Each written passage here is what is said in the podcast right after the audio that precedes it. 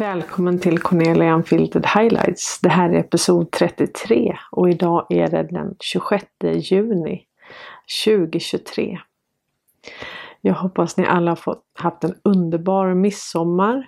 Jag själv har fått en valp. En liten golden retriever valp som heter Atlas och eh, det är jättekul men det är jätteintensivt. Jag har också försökt få koll på tekniken att livesända. Och det visade sig att det var inte bara handhavande fel utan det var fel på min enhet. Så att jag byter ut den nu. Hörrni, FOI har ju släppt en rapport som de har eh, skrivit på uppdrag av Säpo. Och Martin Stensö har gjort ett fantastiskt jobb i att analysera den här rapporten. Eller vad vi nu ska kalla det. Men jag tycker mig se mina egna citat i den här rapporten så att jag ska gå igenom det. Men eh, åsiktsregistrering i form av anteckningar om medborgare i allmänt register får i Sverige enligt andra kapitel tredje paragrafen i regeringsformen sedan 1975 ej utan hans samtycke grundas enbart på hans politiska åskådning. Politisk åsiktsregistrering förbjöds för myndigheter i och med 1969 års grundlagsreform. Men Säkerhetspolisen Säpo kringgick förbudet genom att föra anteckningar, arbetsanteckningar, med uppgifter som inte kunde föras in i Säpos register. Till exempel de som prenumererade på vissa tidningar eller som var medlemmar i VPK eller anhängare av FNL. Det här pågick fram till 1998 Exempelvis omfattade 411 000 tjänster år 1990 av skyddsklassning och personer som förekom i Säpos register sökte skyddsklassade tjänster nekades anställning utan motivering. Och 2006 så fällde Sverige för åsiktsregistrering i en dom i Europadomstolen. Och eh, nu har man då gett FOI i uppdrag att eh, skriva en rapport. Och här har de alltså kartlagt. Alltså det, den är så fånig. Det är liksom att ja, du har nyandliga eh, kvinnor som eh, pratar om... Nej, det, det är så dumt alltså.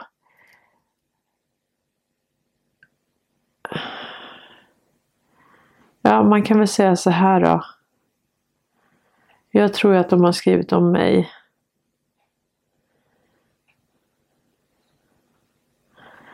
Nu ska se om jag hittar det här.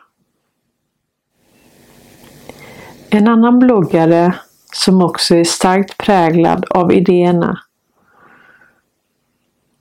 det här tror jag handlar om mig faktiskt. Och det är på sidan 90 i den här rapporten. Som är, ja, jag tror det var 263 sidor eller något sånt. Men det här kan vara om mig. En annan bloggare som också är starkt präglad av idéerna som aktören ovan sprider samt inspirerad av idéerna kopplad till Qanon beskriver att hennes mål är och så är det punkt, punkt, punkt. Exponera och dra ner den djupa staten. De alltså, när de gör punkt, punkt, punkt så har de tagit det ur sitt sammanhang. Exponera och dra ner den djupa staten. Jag är med i ett globalt SING-operationsbaserat folkbildningsprojekt där jag exponerar korruption och den djupa statens kriminella verksamhet. Det är det jag gör här.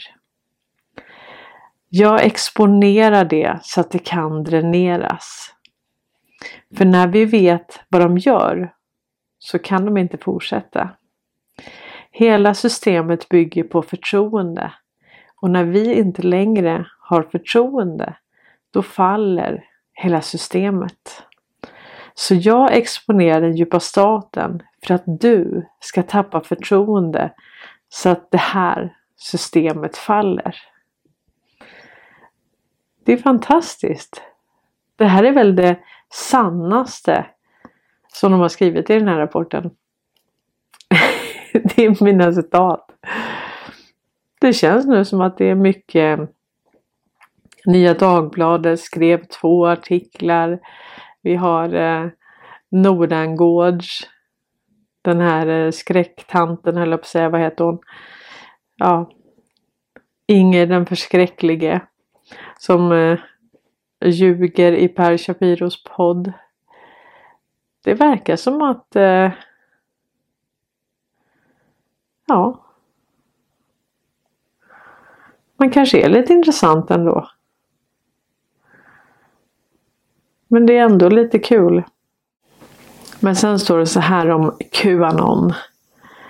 Q, sidan 87. Qanon inspirerade budskap om en påstådd satanisk global elit som förgriper sig på barn är vanligt förekommande budskap. Dessa aktörer skapar dels eget innehåll till sina plattformar och dels sprider de vidare videor, foton och texter från internationella konton.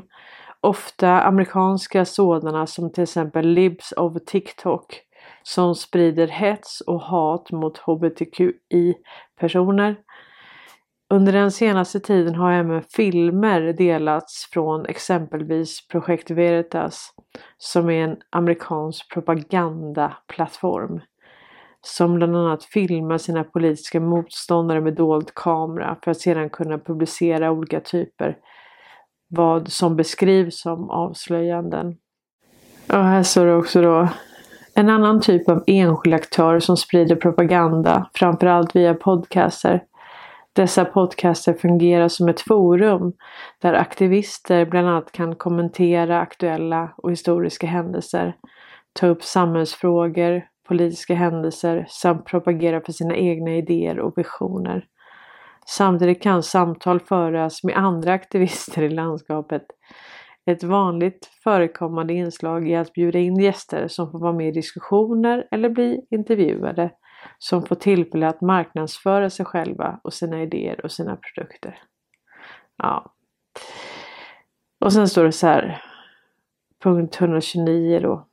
Libs of TikTok är ett konto med 2,2 miljoner följare i skrivande stund som uppmärksammats av såväl journalister som antirasistiska organisationer på grund av det hot och hat som kvinnan bakom kontot riktat mot hbtqi-personer.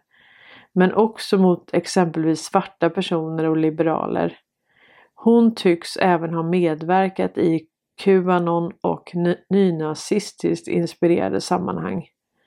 Se Horowitz 2023. Det där tror jag är skitsnack. Jag vet inte ens vad det är för konto i och för sig men eh, Det är ganska intressant för nyckelorden för den här eh, rapporten, om man nu ska kalla det för det. Det är fientlighet mot det liberaldemokratiska systemet, konspirationspropaganda, rasism, misogyni, hat, hot, extremism och våld. Denna rapport skildrar de organisationer och nätverk som tillsammans utgör vad som i denna rapport benämns antidemokratiska extremistmiljöer. Det rör sig om mångfacetterade och heterogena miljöer som förenas via diverse ideologiska element. De organisationer och nätverk som skildras i rapporten har som målsättning att avskaffa eller underminera det liberaldemokratiska statsskicket. Jag vet inte ens vad det är. Ja. Liberalt demokratiska. Ja. landet lagom med andra ord. Bland annat genom att försöka skapa ett allmänt politiskt kaos i samhället via spridningen av konspirationspropaganda och desinformation. Men också genom hot och våld. I Sverige har flera våldsdåd med anknytning till det ideologiska landskapet som denna rapport handlar om ägt rum. Som exempelvis ett antal skolattentat samt mordet i Almedalen. Alltså, här ser man hur viktigt det är för FOI att få in våld för att förstärka den här rapporten. Hur farligt det är med tankar som går ifrån det liberaldemokratiska samhället. Alltså om det är någon som vill ha en sann demokrati så är det ju jag. Jag har ju talat om att vi har inte haft det. Utan vi har haft företagsintressen som samverkar. Och det är de som har styrt. Det är, det är pengarna som har styrt. Och de här eh, skolattentaten. Vi vet till exempel i USA att man har iscensatt skolattentat för att få striktare vapenlagar. Man vill bli av med att alla amerikaner har rätt att bära vapen. Och därför skapar man iscensätter man händelser för att få igenom den typen av eh, förändring. Och då måste de ha med i opinionen. Och då måste opinionen tycka att ja men det är klart vi kan inte ha människor som går med vapen. Men det är ju så här att de som de kriminella elementen som bär vapen. De kommer bära vapen oavsett lag. För de bryter mot lagen, för det är det som det är att vara kriminell. Så kriminella följer inte lagar. Så de gör olagliga saker. Så i och med att kriminella gör olagliga saker så kommer de inte följa lagen. Och då spelar det ingen roll. Så att det går inte att ha vapenlagar. Det är inte kreti och pleti så att säga som går ut och skjuter på varandra. Och de som vill göra det, de kommer göra det ändå. Så nu har vi då sagt det på ett väldigt pedagogiskt sätt så FOI kan förstå det här.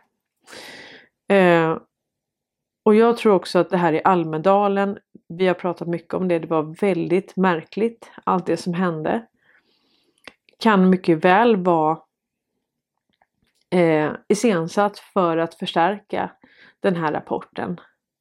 Den här rapporten kom 21 juni 2023. Och då har de hållit på med det här i ett antal år. Och det var så intressant för Stensö han sa, jag tror att det var i del 4. Då pra- det var från sidan 18. Då pratade han om de här aktörerna i det här landskapet. Alltså från rapporten. Och jag fick lyssna på det flera gånger för det låter precis som att det var deras operatörer. Alltså vi vet att den bästa oppositionen är den som du själv kan kontrollera.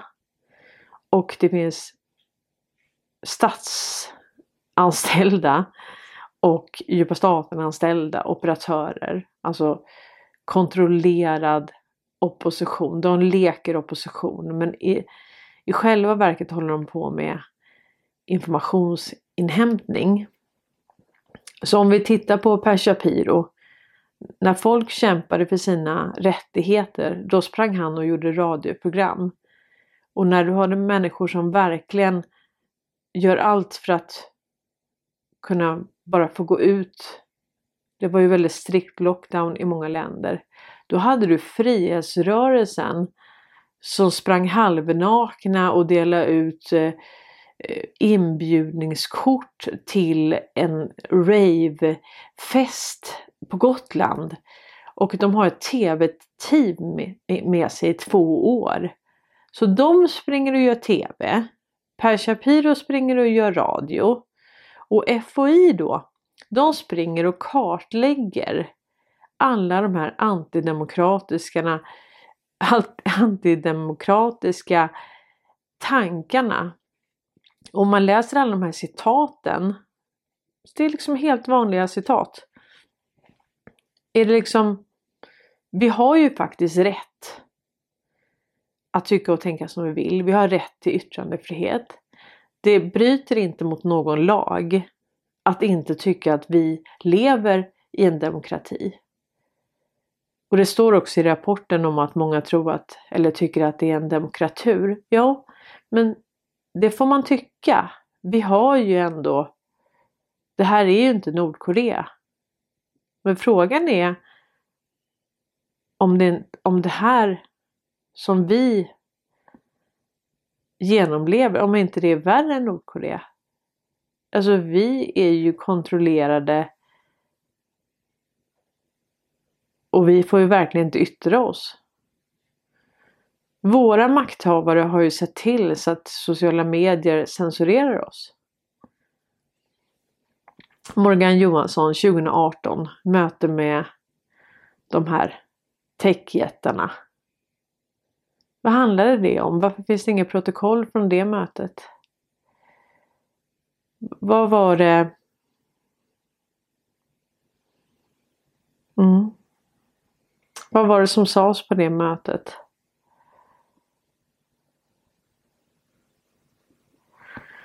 Mm. Sen står det här på sidan 89. Bloggare och skribenter. Det finns också ett antal aktivister som sprider propaganda via text, video och bloggar. Som samtidigt ofta är aktiva på exempelvis Instagram, Facebook, Twitter och i andra digitala forum.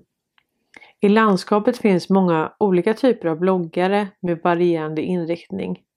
Många, inklusive de som beskrivs nedan, sprider i hög grad konspiratoriska föreställningar och rasistisk propaganda.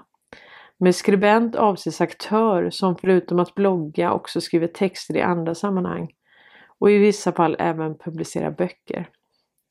En videobloggare med egen Youtube-kanal har många tusen följare och starka kopplingar till ett av de partier som beskrivits tidigare. Han är också programledare i en av de alternativa mediekanalerna. Så det här måste vara om Karl Norberg, sida 89. Ett annat exempel på en aktiv bloggare som både skriver texter och spelar in filmer med föreläsningar och som har tusentals följare och är starkt präglad av idéerna kopplat till djupa staten. Aktören är som i många andra i landskapet väldigt upptagen av familjen Wallenberg som anges styra Sverige bakom kulisserna. Han beskriver återkommande att han har en militär bakgrund och påstår att han har kontakter inom både försvaret och polisen. Ett inte helt ovanligt sätt för manliga aktivister att försöka skapa legitimitet. Nu är det ju så här att jag har ju sett Karl Norbergs lönespecifikation från Försvarsmakten. Han är ju på något vis fortfarande anställd där men han får ingen lön. Men han får inte gå med i hemvärnet och han får inte bära vapen. Så att eh, han eh, Han är militär. Så han är. Okej. Okay.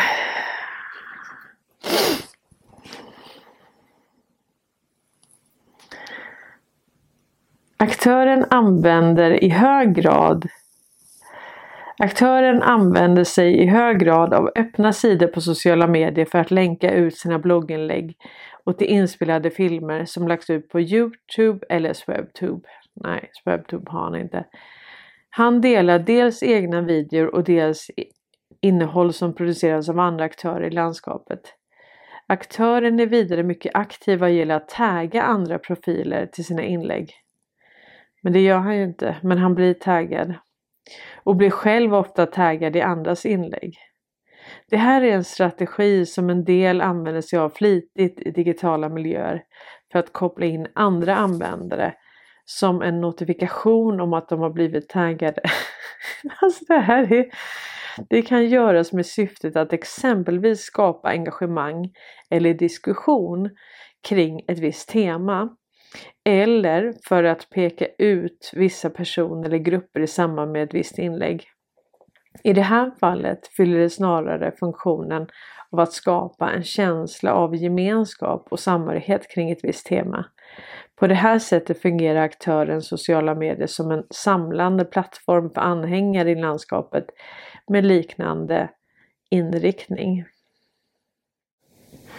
Och det här är farligt för att ni är anti Etablissemangstänkande. Anti-etablissemangstänkande definieras här som ett motstånd mot den etablerade samhällsordningen. Anti-etablissemangstänkandet kan ta sig uttryck på många olika sätt, bland annat via konspirationsföreställningar om att alla samhällsinstitutioner är genomkorrumperade eller via Qanon-inspirerade konspirationspropaganda som utmålar det politiska etablissemanget som sataniska pedofiler. Känslor av frustration kopplat till den politiska och ekonomiska makten har använts historiskt av populistiska rörelser både till vänster och till höger eh, för att locka till sig och engagera anhängare.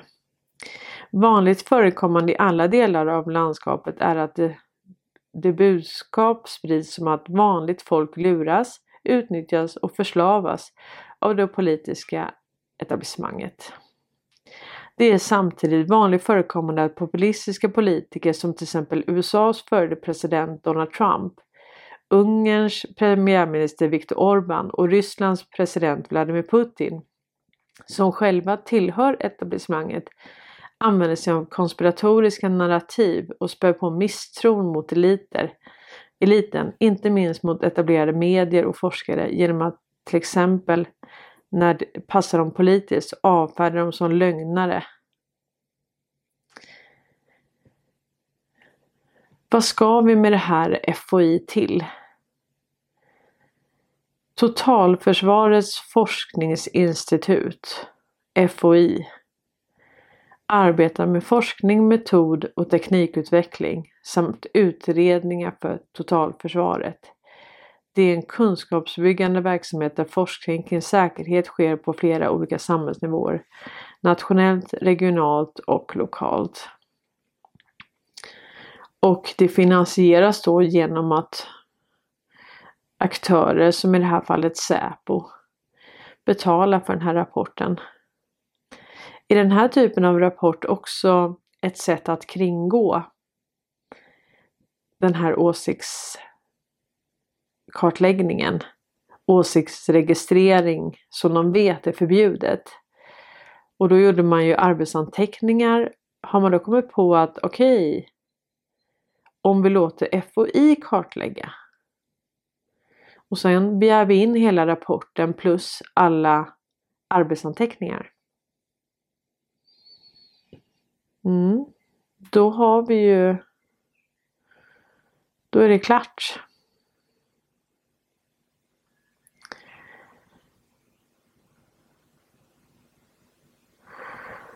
Och det är lustigt. Det är lustigt att det här kommer nu. Det känns som att eh, FOI exponerar sig själva nu. Nu berättar de för oss vad deras funktion har varit. De har kartlagt befolkningen. Och i samtalet med Stensö så säger Hanna Pollack Serneke, eller vad hon heter. Hon säger klart och tydligt att hon inte ägnar sig åt kartläggning. Och sen ett år senare kommer en rapport som visar på att hon har gjort precis det. Jag tror hon blev tagen på sängen när Stensö ringde. För då var ju hon var där med eh, två stycken från SVT. Varav den ena nu jobbar på Expo. Vi kan lyssna på det samtalet här. Jag ringer upp forskaren och frågar. Hanna? Hej, Martin Stensö heter jag. Hej. Jo, ehm, eh, jag var vid eh, Handelshögskolan i förrgår Ja, och såg att du var där också. okej. Eh, och jag tänkte bara kolla, eh, var det massa våldsbejakande extremister där? Får jag bara fråga i vilket ärende du ringer? Ja, som en medborgare som var där. Okej. Jag ehm, kan tyvärr inte svara på, på den typen av frågor. Men om du har eh, möjlighet att eh, återkomma med något. Jag tänkte, för du var ju där med, det var ju två fotografer som var med dig också. Och det kändes ju lite som kartläggning av oliktänkande. Men det är ingenting som, som jag ägnar mig åt. Mm. Varför fotograferade ni då?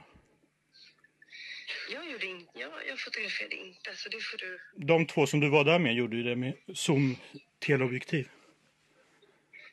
Fast jag var inte där med... Eh, jag var inte där med någon och jag fotade inte. Du var där med två stycken fotografer. Du får återkomma till mig. Nej.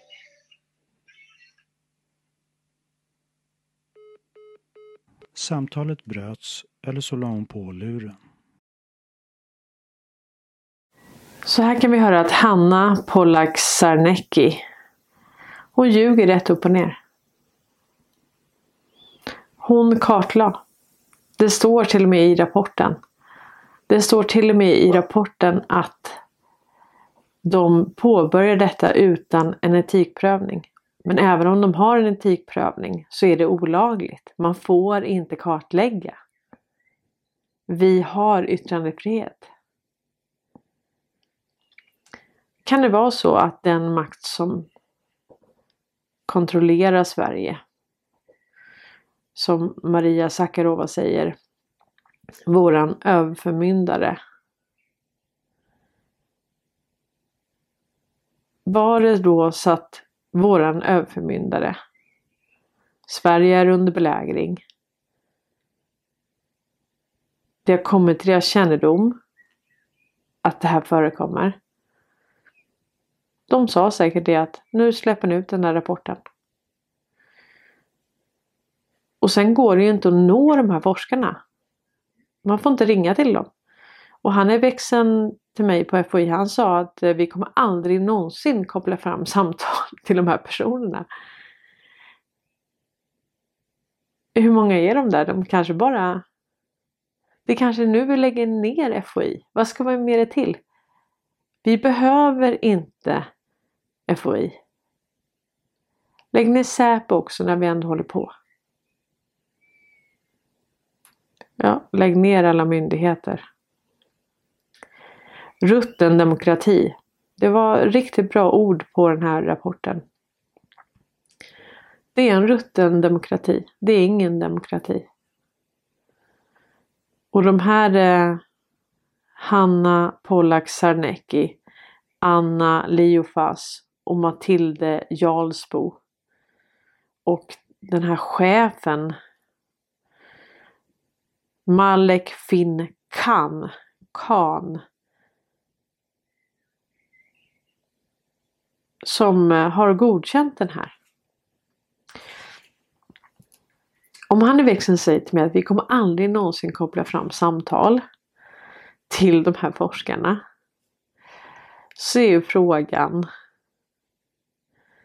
Jag tänker på det Q säger. Att de kommer inte kunna gå ner för gatan. När folk förstår vad de har gjort och vad de har medverkat till så kommer de inte kunna gå ner för gatan. Jag tror inte det. Och den här eh, Anna Leofas, hon skriver på sin LinkedIn. Jag är otroligt stolt över att ha fått mitt namn på den här rapporten. Även om jag bara varit med på ett litet hörn. Tillsammans med Anders Strindbergs och Victoria Enqvist FOI-rapport om myndigheters förutsättningar för att arbeta mot VBE ger den här rapporten goda förutsättningar för att förstå området bättre. Läs båda. Och så har hon då en länk. Och då skriver jag jag kommenterar på LinkedIn på hennes inlägg och skriver att ni vet att åsiktsregistrering är förbjuden i Sverige? Frågetecken. Hur kan du vara stolt över att ha satt ditt namn på en rapport som bryter mot svensk lag? Hon har inte svarat på den än. De kommer inte kunna gå ner för gatan. Vi kan lägga ner FOI. Evig semester. Välkommen till FOI. Ja, hej, jag söker Hanna Pollack Sernecki. Eh, ja, eh, gäller den här rapporten som har kommit ut? Eh, ja. Ja, precis. För då har vi, då kommer eh, de samtal ska gå via kommunikationsavdelningen har vi fått order om. Nej, vi kopplar inte fram till dem idag. Och inte någonsin, kanske. Inte någonsin kanske? Av vissa anledningar. Det vi har fått är att i så fall får du prata med kommunikation och där har du ju redan varit. Så du kommer aldrig någonsin koppla fram mig till forskarna som har skrivit rapporten? Ja, inte i nuläget i alla fall. Det här kommer inte bara försvinna. Nej. Nej. Har det gått nu allihopa? Tack att du gillar, kommenterar och stöttar den här kanalen.